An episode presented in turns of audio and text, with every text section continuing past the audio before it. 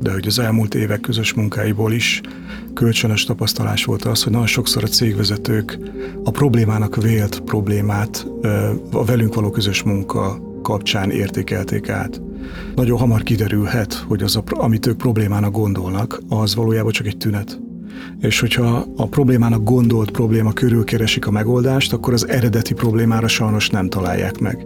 Ez egy determinált, borítékolható a, a, a csalódás, bármilyen eszközt is választanak erre. Magyarul olyan hallgatóknak is szeretnénk szólni, akikben van mersz, van bátorság arra, hogy megkérdőjelezzék azt a látszólag nyilvánvaló dolgot, hogy mi is itt a probléma. Forrókása. Nem kerülgetjük, kibeszéljük. Üzleti podcast módszertanokon és a nyilvánvalón túl. Azoknak, akik kész válaszok helyett szeretnek elgondolkodni. Akár a saját meggyőződésük kapcsán is. A szervezetfejlesztés, márkatanácsadás és élménytervezés mesdjéjén és azon is túl.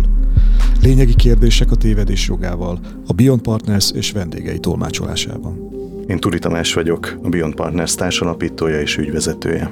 Havasi Zoltán, a Beyond Partners egyik társalapítója, és a szakmai kiválóságért felelős vezetője.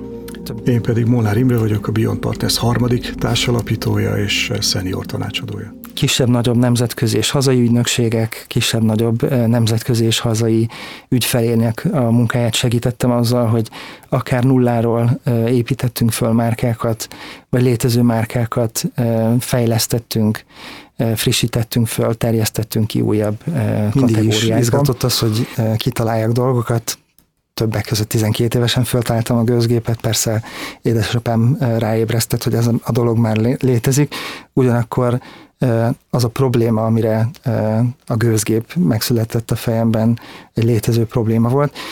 És innen jött az, hogy, hogy leginkább az izgat, hogy nehezen kézzel fogható problémákra keressek, vagy segítsek a, a velem együtt gondolkodóknak nem kézen, val, kézen fekvő megoldást találni.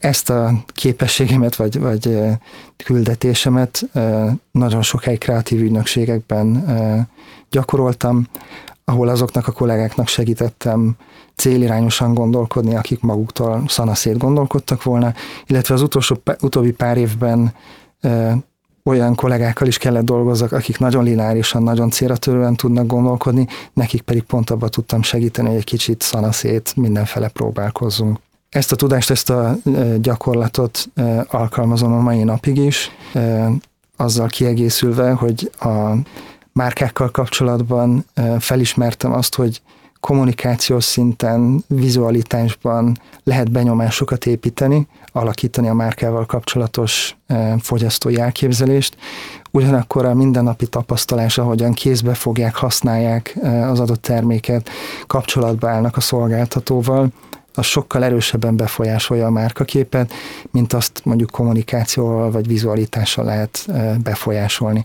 Éppen ezért azt kerestem, hogy mi az az eszköztár, módszertan, disziplina, ami ezt a mindennapi tapasztalást a, a, a tényleges érintkezési pontokon tudja befolyásolni, és ezt találtam meg a service designban, és azt kerestem, hogy hogyan lehet a márkaépítést elvinni odáig, hogy, hogy a, ezekben a napi tapasztalásokban is meg tudjon jelenni, és meg tudjon születni. Uh-huh.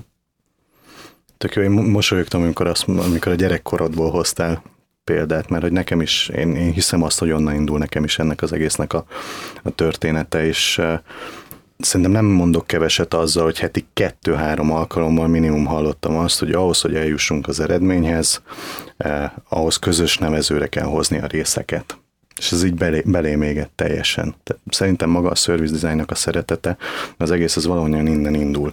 Ez nem egy tipikus mondat egy háztartásban, nem, hogy a közös nevezőre kell hozni a részeket. Érteni fogjátok, édesanyám matek tanár és otthon korepetált. És így mindig, amikor fent voltam az emeleten, és én tanultam, akkor azt hallottam, hogy közös nevezőre kell hozni. És Isten igazából nem bánom, hogy ez ennyire belém égett, mert maga a service design, hogyha lebontjuk és nagyon-nagyon leegyszerűsítjük, akkor szerintem ez pontosan arról szól.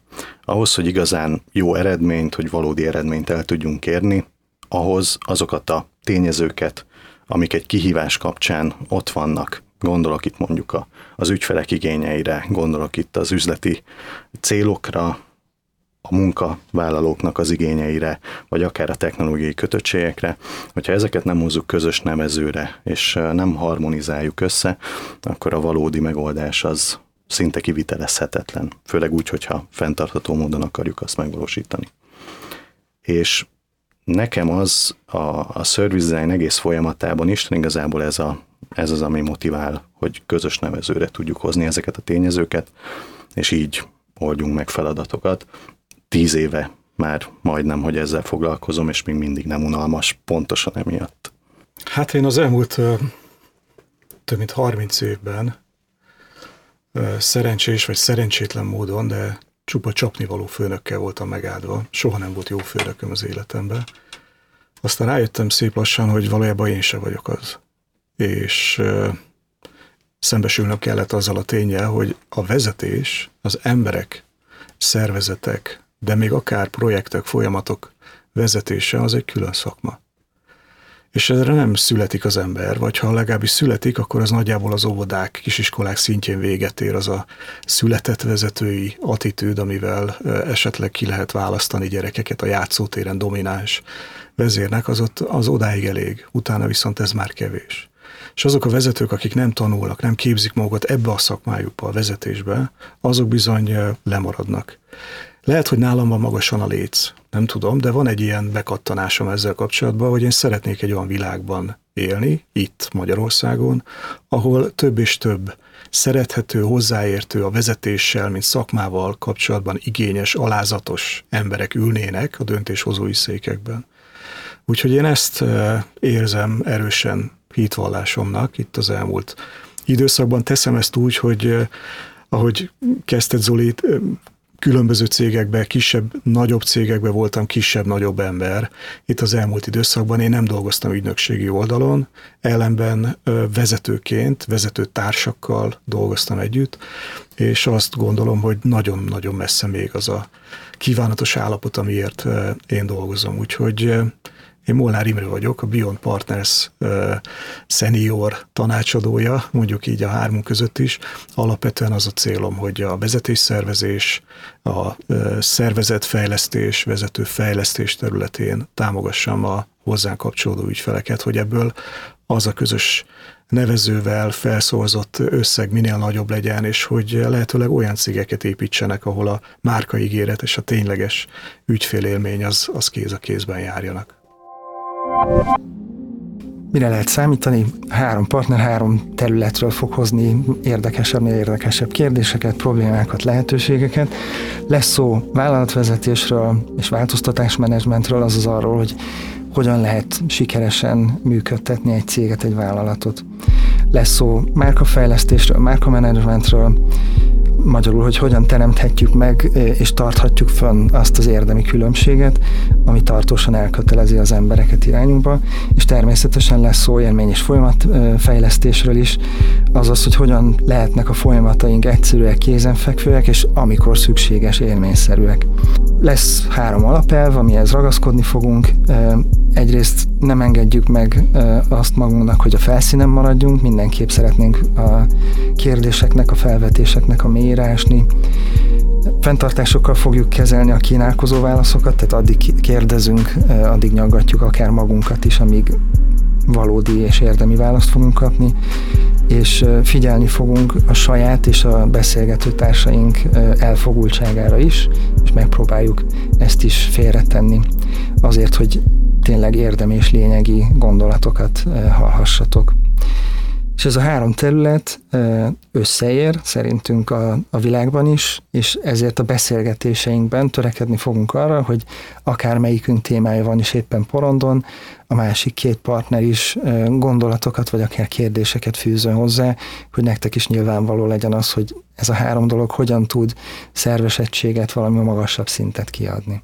Persze fölmerül a kérdés, hogy egyáltalán miért lesz jó ez a minket hallgatóknak, mit nyerhetnek ebből az egészből, és azt gondolom, gondoljunk, hogy talán az egyik legfontosabb dolog, hogy a hallgató minket hallgató figyelve ráeszmél, hogy nincs egyedül.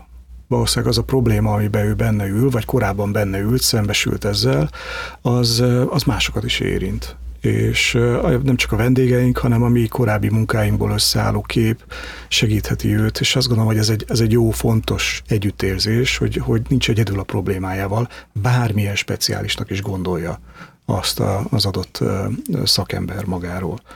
Nagyon hisszük, hogy lesz egyfajta hozadéka a minket hallgatás után, egyfajta tudattágítás. Azért itt fogunk beszélni egy kicsit módszertanokról, mi az, ami működik, mi az, ami nem. Fogunk beszélni olyan ötletekről, amelyeket szerettünk kipróbálni, meg olyanokról is, amit szerettünk volna, de valamiért mégsem sikerült. És ez ez szintén hozhat a hallgatók számára egy olyan, olyan pluszt, ami ez tudattágítás, tehát egy új ismeretátadás, de mindezt nem lexikális vagy formális keretek között tesszük, hanem ilyen informális keretek között. És még nagyon hisszük azt, hogy egyfajta inspirációval is szolgálhatunk. Inspirációval szolgálhatunk a témáinkhoz hozott vendégek, és az ő élettapasztalataik, szakmai tapasztalataik, egy adott probléma körüli tapasztalataik által hisszük azt, hogy ez egy elvihető, kész tudás. Ami elvihető tudás olyan szinten, hogy nyugodtan ki lehet próbálni, nyugodtan neki lehet esni, valahol valakik ezt már próbálták, működik, miért ne? Nincs, ha, pláne ha nincs veszteni való, akkor különösen fontos, hogy tisztában legyünk ezzel, hogy nem merjünk pontosabban, hogy merjünk hozzányúlni problémákhoz, akkor lehet megoldani. Ugyanígy inspiráció lehet az is, hogy egy kicsit talán belőlünk is egy kóstolót kap a hallgató. A mi megközelítésünkből az a fajta integrált tudás. Van egy fogalom, amit mi nem mondunk ki, de azért most így halkan a hallgatóknak elmondom, a transzdisziplinaritás. Aki akarja nézzen utána a Wikipédián, hogy mit is jelent ez, de valójában ez, ez rólunk szól. Tehát, hogy ez a, a három tudományterület, vagy akár több tudományterület, ami között mozgunk így a hármunk tudása tapasztalata alapján, ebből egy kis kóstolót kaphatnak a, a hallgatók. Ez is azt hiszük, hogy egy, egy inspirációs forrás. Nem utolsó sorban ez egy, ez egy gyors tanulás. Föl lehet fogni így is. Tehát, hogyha valaki minket hallgat, és igyekszünk élményszerűvé tenni ezt a dolgot, akkor, akkor, akkor hisszük, hogy ebből ő, ő azonnal prompt valami újat visszavihet azonnal a munkahelyére is. Imi említetted, hogy inspirációval is akarunk szolgálni a hallgatóságnak, és bízom benne, hogy a transzdisciplinaritással nem szűkítettük le a hallgatók körét. Én hiszem azt, hogy ezek a beszélgetések hasznosak lesznek azoknak is, akik nem az üzleti életből jönnek, és nem a, az üzleti élet teszi ki a mindennapi munkásságukat, hanem valamiféle más területen foglalatoskodnak, gondolok itt tanárokra, vagy egy non-profit szervezetben, aki jótékony célokra fordítja az energiáit. De mindemellett azért az fontos, hogy első körben vezetőknek, menedzsereknek és szakértőknek szánjuk az adások nagy részét, mert szerintem hisszük azt, hogy, hogy ez az a réteg, akire hatással kell lennünk ahhoz, hogy a jövőben szebb napokra ébredhessünk, és azok az innovációk, amik elhalnak, vagy azok a témák, amik nem kerülnek napvilágra, azok most napvilágra fognak tudni kerülni. Azt tök jó, hogy behoztad a non-profitot. Szerintem ezek a témák is Aha. érdekesek lesznek, tehát nem a nem kell ezt leszűkíteni a Üzletre, ha? nagyvállalatok, kis uh-huh. és középvállalkozásoknak a, a szintjére, hanem bárki, aki nem ebben él, annak, annak ez érdekes. Tehát szerintem.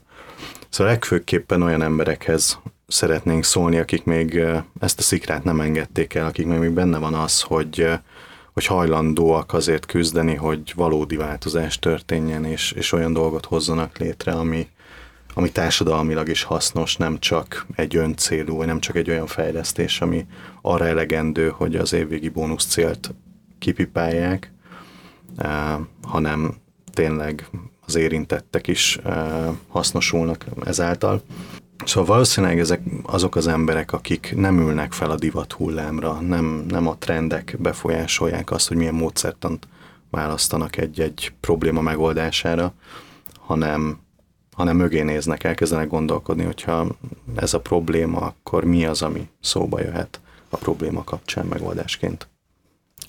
Bocsát, hogy rákaszkodok, csak hogy szerintem módszertanilag nagyon fontos, és egy pici ízelítő belőlünk, de hogy az elmúlt évek közös munkáiból is kölcsönös tapasztalás volt az, hogy nagyon sokszor a cégvezetők a problémának vélt problémát a velünk való közös munka kapcsán értékelték át nagyon hamar kiderülhet, hogy az, a, amit ők problémának gondolnak, az valójában csak egy tünet. És hogyha a problémának gondolt probléma körül keresik a megoldást, akkor az eredeti problémára sajnos nem találják meg. Ez egy determinált, borítékolható a, a, a csalódás, bármilyen eszközt is választanak erre. Magyarul olyan hallgatóknak is szeretnénk szólni, akikben van mersz, van bátorság arra, hogy megkérdőjelezzék azt a látszólag nyilvánvaló dolgot, hogy mi is itt a probléma és ezt merik újra és újra föltenni maguknak, és a szervezetüket is, ha lehet ezzel a csúnya kifejezéssel challenge arra vonatkozóan, hogy biztos, hogy ez a probléma? Egész biztos, hogy ezt, és akkor ha a probléma tér más, akkor a megoldás is máshonnan fog jönni. Szerinted mire, mire van szükség? Üzleti igényességre? Kitartásra, vagy még nem belefásultságba? Az igényesség az egy jó szó, én azt gondolom, hogy az kell hozzá, szakmai igényesség, inkább azt mondom, nem feltétlenül üzleti igényesség, de az mindenképpen kell, hogy ne elégedjenek meg az első látszólag kézenfekvő vagy jó megoldással, mert tényleg pár kérdéssel el tudunk jutni nagyon könnyen oda, hogy már egyáltalán is biztos arról a problémáról beszélünk, mint hogy indult az eredeti ajánlat például. És akkor itt eljuthatunk oda, hogyha ügynökségi munkáról beszélünk, hogyha egy ügynökség kap egy briefet egy megbízótól, akkor ő abból tud dolgozni, ami a briefben szerepel, de ha az a brief rossz, mert nem tanultak meg az ügyfelek jó briefet írni, mert nem tanultak meg jól specifikálni az igényeiket, akkor a lezügynökség lehet bármilyen brilliáns. A végeredményben nem lesz elégedett az ügyfél. Lehet, hogy nem fogja tudni megállapítani, hogy miért is nem lesz elégedett, de akkor sem lesz az. És mi szeretnénk olyan ügyfeleket a későbbiekben is, akik a általunk szállított megoldással elégedettek, ami nem biztos, hogy az kiinduló problémára ad választ. De hisszük, hogy egy átfogó, a valódi problémára ad választ.